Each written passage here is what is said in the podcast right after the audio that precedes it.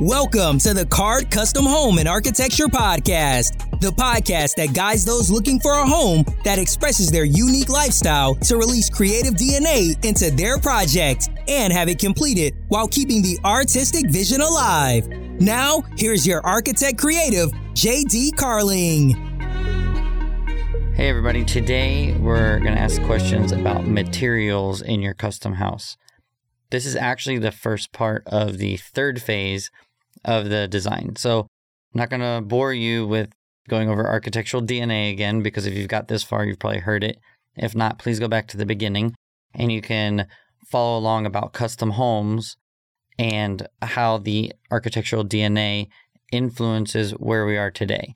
We also just finished up the three part series on schematic design, which is the big picture ideas, what the main idea of the house is, and what the concept of the house is. Now we're getting into material. If you think about it, if you've ever seen how they draw uh, animated movie, they'll start out with storyboards real quick. I mean, they'll take them a few seconds to draw it, right? So they're analyzing what they want to do. They've written the story and they're putting it down. Then the next, they'll hardline it, right? And they'll go, okay, this is the way it's going to look. Maybe they'll start doing some color block, some ideas about light and shadow. Then they'll come in, hardline everything, and then they're going to record it. So with a building, it's the same thing. A long time ago, if you go, you know, my uncle has a house in France, and it's more of like a Gothic style of creating where it's almost an exoskeleton. And the way we build today is additive or layers, and it's more akin to the way you would do an animation sequence, or you're building upon a foundation and adding layers.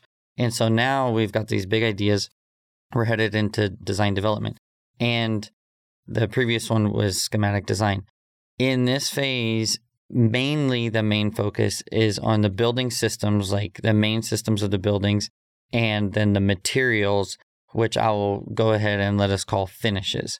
And so this is again getting back to the nature part of DNA, the materials that we get from nature that are made from the periodic table that get into, I want to just say material, but elemental about what's going to go into your home. And that still goes back to your main idea of your house, right? So we had the core ideas or the golden cow. The material is going to need the same thing. And hopefully I'll remember to get to it, but there's the two main things you want to have like your golden calf ideas about what the idea of your material is. Maybe it's about warmth. Maybe there's a specific ter- material you want that to be the focus of the house. And then that will help you guide what you select. If you really want the warmth of wood, that's the main thing in your house. That's what you will pick. And it may even be a specific type. But before we get into that, we want to remember something that is very important. A thing is not just a thing. A thing is what you think about that thing, what you feel when you think about that thing, right? So the material has emotion connected to it in a sense. So I've read a lot of reports, you know, that wood communicates a certain thing or like a certain color tends to invoke things in people. Now that's true, but it is true because of the way we think about those things or what we connect to it, right? So each person is going to feel very different things about different materials. So you want to keep that in mind. What is your mind telling you about the material? For instance, for me, concrete feels very warm. It's something I really connect to. I love the texture in it. I love the variation in it. My wife, on the other hand, does not feel that way. She feels that way about wood or clay or another material like that. And so you want to find the emotions you're going for and then which ones do you have those thoughts and use that as your main idea. I would say though, for I believe you're listening to this because you're wanting a custom home, a minimalist home, and design is high on your list of things that are important to you in the design. When you're in a, let's use a story for an example. So in a story, if I say, this is the bad guy, his name, I don't know, I think Voldemort is a bad guy, right? He's a bad guy and he hurts people. That's not very inspirational, right? But if there's some other thing about him that makes that told to you or communicate that to you, it also is more successful when it's connected to the other characters or other scenes in the movie, right? So when the character is just the thing, if I just draw a picture of Voldemort when I'm a kid, I could draw some cool looking angular guy or he's got teeth and I'd be like, that's cool.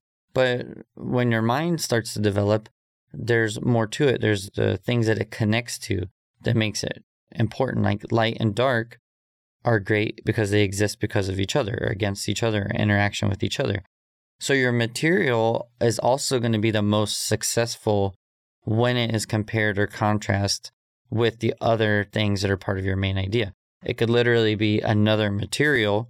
It could also be a material with a spatial sequence. So in this, when this happens in the house, when I go through a door, like a good ex- plain example is like when you go through a door, the doors are all going to be wood, the walls are all going to be Venetian plaster, right?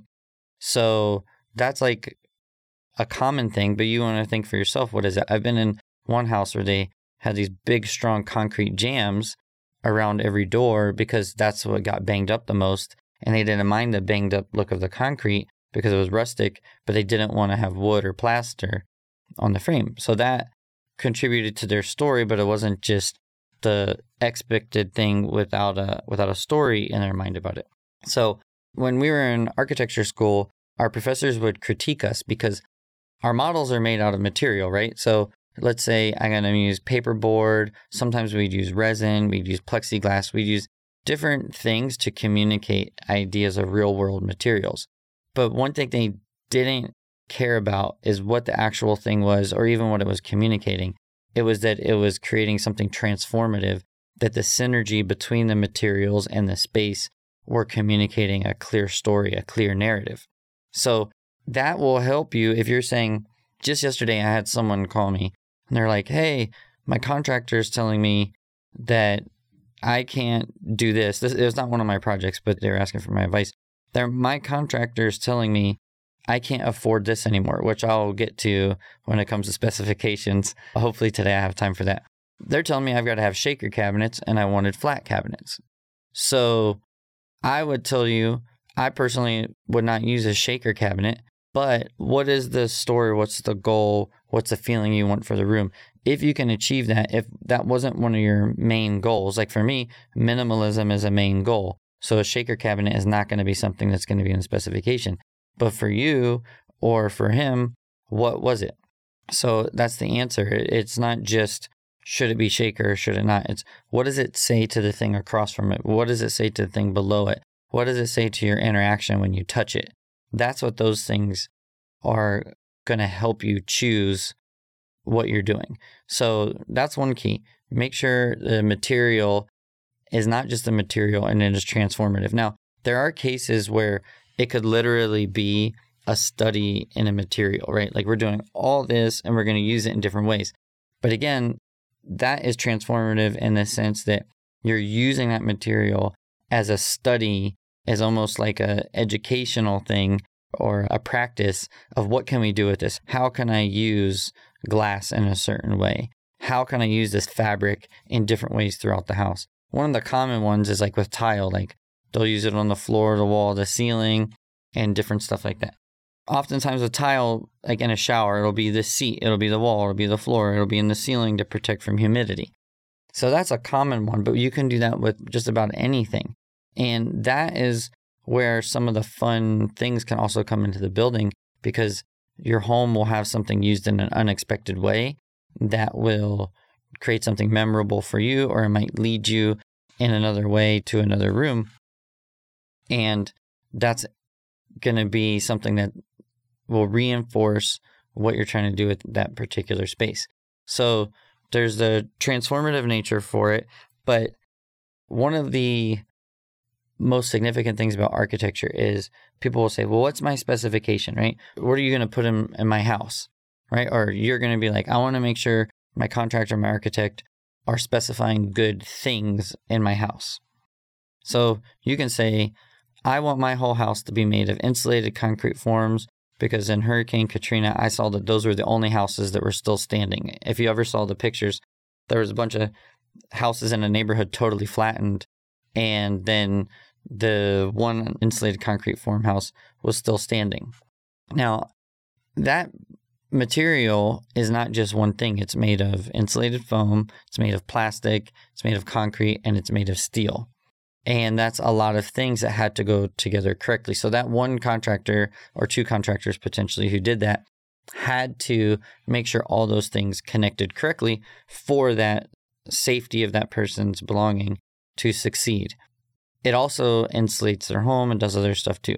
But in that one realm, it was fantastic. Now, I will tell you that home didn't really survive because most of the other stuff was destroyed. So, yes, the most important thing is human life, but this example is just talking about the connection, right? So, within itself, that was connected correctly. But if you look, all the other things were there. So, the priority obviously is human life, but in other scenarios that aren't as extreme, it just may be cracking or quality over time or water intrusion, which is a more typical thing here, or air infiltration.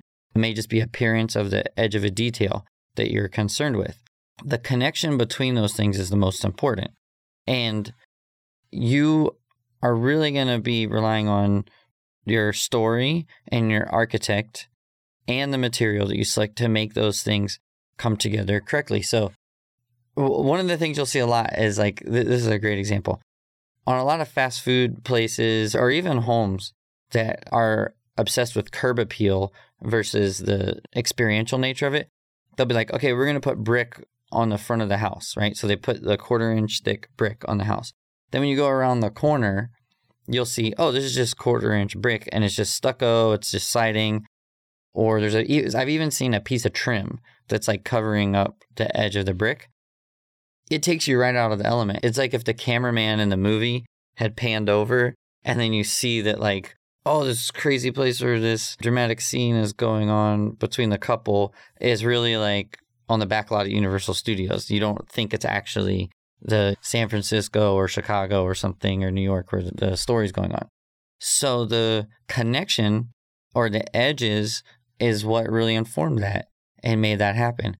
And so you want to make sure the connections and the details between things are cared for and considered with your DNA, your narrative, the overall volume of the building, and in the way that your architect is putting those things together. So they're strong, not only like in, in sturdiness and longevity, but strong in the ideas that they communicate. If you see a detail that's poorly done, I know a majority of people don't notice it. I think if you're listening to this, you'll notice it because you're a person who's actively caring about design but I believe it does affect your subconscious when you see, like, you know, the tile stops at 48 inches, but the outlet is halfway in the tile and halfway out. That wasn't a detail that was considered with enough time and attention to make sure it got it moved it got moved out. So that's just a small example, right? But it could end up being a huge steel beam that doesn't line up with something that you're wanting. Or I've seen some memes online about like construction memes about things that don't line up and stuff like that. Like the stair goes to nowhere or something like that. That's just fun to think about. Anyway, so we've talked about the connections between the materials, right? And then making sure the way they're used is transformative. And those are really the two most important things about materials that I'm going to leave you with today. Now, I'll just give you a few practical things as well. So when you design your home, right? As your architect, I always have the material in mind. I always have the finish in mind that is going to go in there. But one thing I've learned about is it's very important to have the core ones and then make sure due to schedule you may not be able to get the material in time availability it may run out like and if it's really important to you remember to order it early you may find that there's a, a problem with something as far as financial maybe the price went up or something like that so that that also comes into if you've locked in the price with your contractor for that thing or if an allowance was set. And so recently I, I had someone, uh, we designed something for them and they didn't order the flooring in time. And so they basically told them, hey, we did order this in time. Do you want to move in a month later or do you want to have a different color? And in this case, thankfully, the color option they had was still really good, but sometimes it's a a, another chance to innovate more on the project. So just consider those things when you're getting your specification. Do you want a hard line, a specific thing? I have to have this tile, and these ones are the, the goal. And I would say pick the ones that are the most important to you, and then make sure you have the ones you want specified for the other things. But due to the reasons I mentioned before, be open to innovating or, or coming up with ideas. I'm so thankful. We have a home that's going to be in Parade of Homes in Orlando next month, and we had everything picked out. We had done color renderings of it, and we're you know we were really happy with the design on a, a home recently. And on this one, I was the builder. And when we got partway through, we were just looking at the tile and we were going to place the order. So we were rechecking, hey, do we really want this? And I remember the homeowners and I were looking at each other and we're like, something just doesn't feel like this is telling the story or creating the space that we want. And it's not unique enough. Within the year that, you know, we designed, bid the project, etc., within a year that we had done all that, then in that amount of time, things had changed a bit. Even the feeling as the other parts of the house had been getting built, our ideas evolved a little bit. And we reselected all the tile and we couldn't be happier. It was way further along. So you're on a long journey that's developing and you want to have your main things and you want to have those things that can grow. But you also want to make sure that you have specified something so that you at least have a baseline of what you're wanting to get. And you want to make sure that in case you want something more, if you're willing to do that, you've planned for that as well. That's a very common thing. People, when they start getting into the house, it's like, I really, really want this. So that's something that you really want to consider. So I just want to thank you so much for joining us today. When you're thinking of the materials for your house, you're going to be thinking of, you know, wood, concrete, metal, glass, tile, fabrics, wall coverings, the water, even on the outside of your house how those things are going to relate. What are the shingles on the roof? Stuff like that. But think of them in terms of what they mean together. A lot of people do what they call a finishes board, and I do that. They'll do them digitally, they'll do them physically. I like to do them physically, especially for the main ones, so that you can have that touch, how they feel together. It's always different than a picture. So the more you get into it, you're going to want to do that for your home. Thank you so much. I want to see you go from just thinking of hey, I want tile here or I want quartz countertop, to thinking about what it means for your custom home. I want to see you going from dreaming of your custom home with all these cool materials, different colors and emotions that they invoke in your life, to living your dream home with all these things that mean something to you, that tell the story of your life. Thank you so much for joining us today on the Card Custom Home and Architecture podcast. If you're ready to start your journey and you own your property, please go to ca-rd.com, book a consultation, check out other people's stories. We've got some fun videos of other stories on there of people who've gone through a transformation journey of not having a custom home to living in a, dream home and enjoying it. If you don't own your property, I always want to encourage you, please jump on board, listen to the podcast, give me a, a ring or an email, or, and contact me on the, the website and I am happy to share with you some of our resources that can help you to avoid getting a piece of property that's not going to do the things you want because perhaps you didn't consider internally some of the things that you should think about beforehand, or that you have some other things that maybe you didn't consider when looking for your piece of property and what you could do with it. I'm JD Carling, your minimalist architect builder from Winter Park, Florida. Today is May 26, 2022. Tomorrow is my 40th birthday. I'm so excited. And I look forward to seeing you next Friday. Thank you so much. Bye bye. Thank you for listening to the Card Custom Home and Architecture Podcast. If you are ready to start your journey of a lifetime designing and building a custom home or project, sign up for a free consultation at ca-rd.com today. We look forward to the journey together and making something unique for you and your family. If you have any topics you want discussed or questions about your custom home design for future episodes, send us a message via our website, ca-rd.com. And again, join us next time for another episode of the Card Custom Home and Architecture Podcast.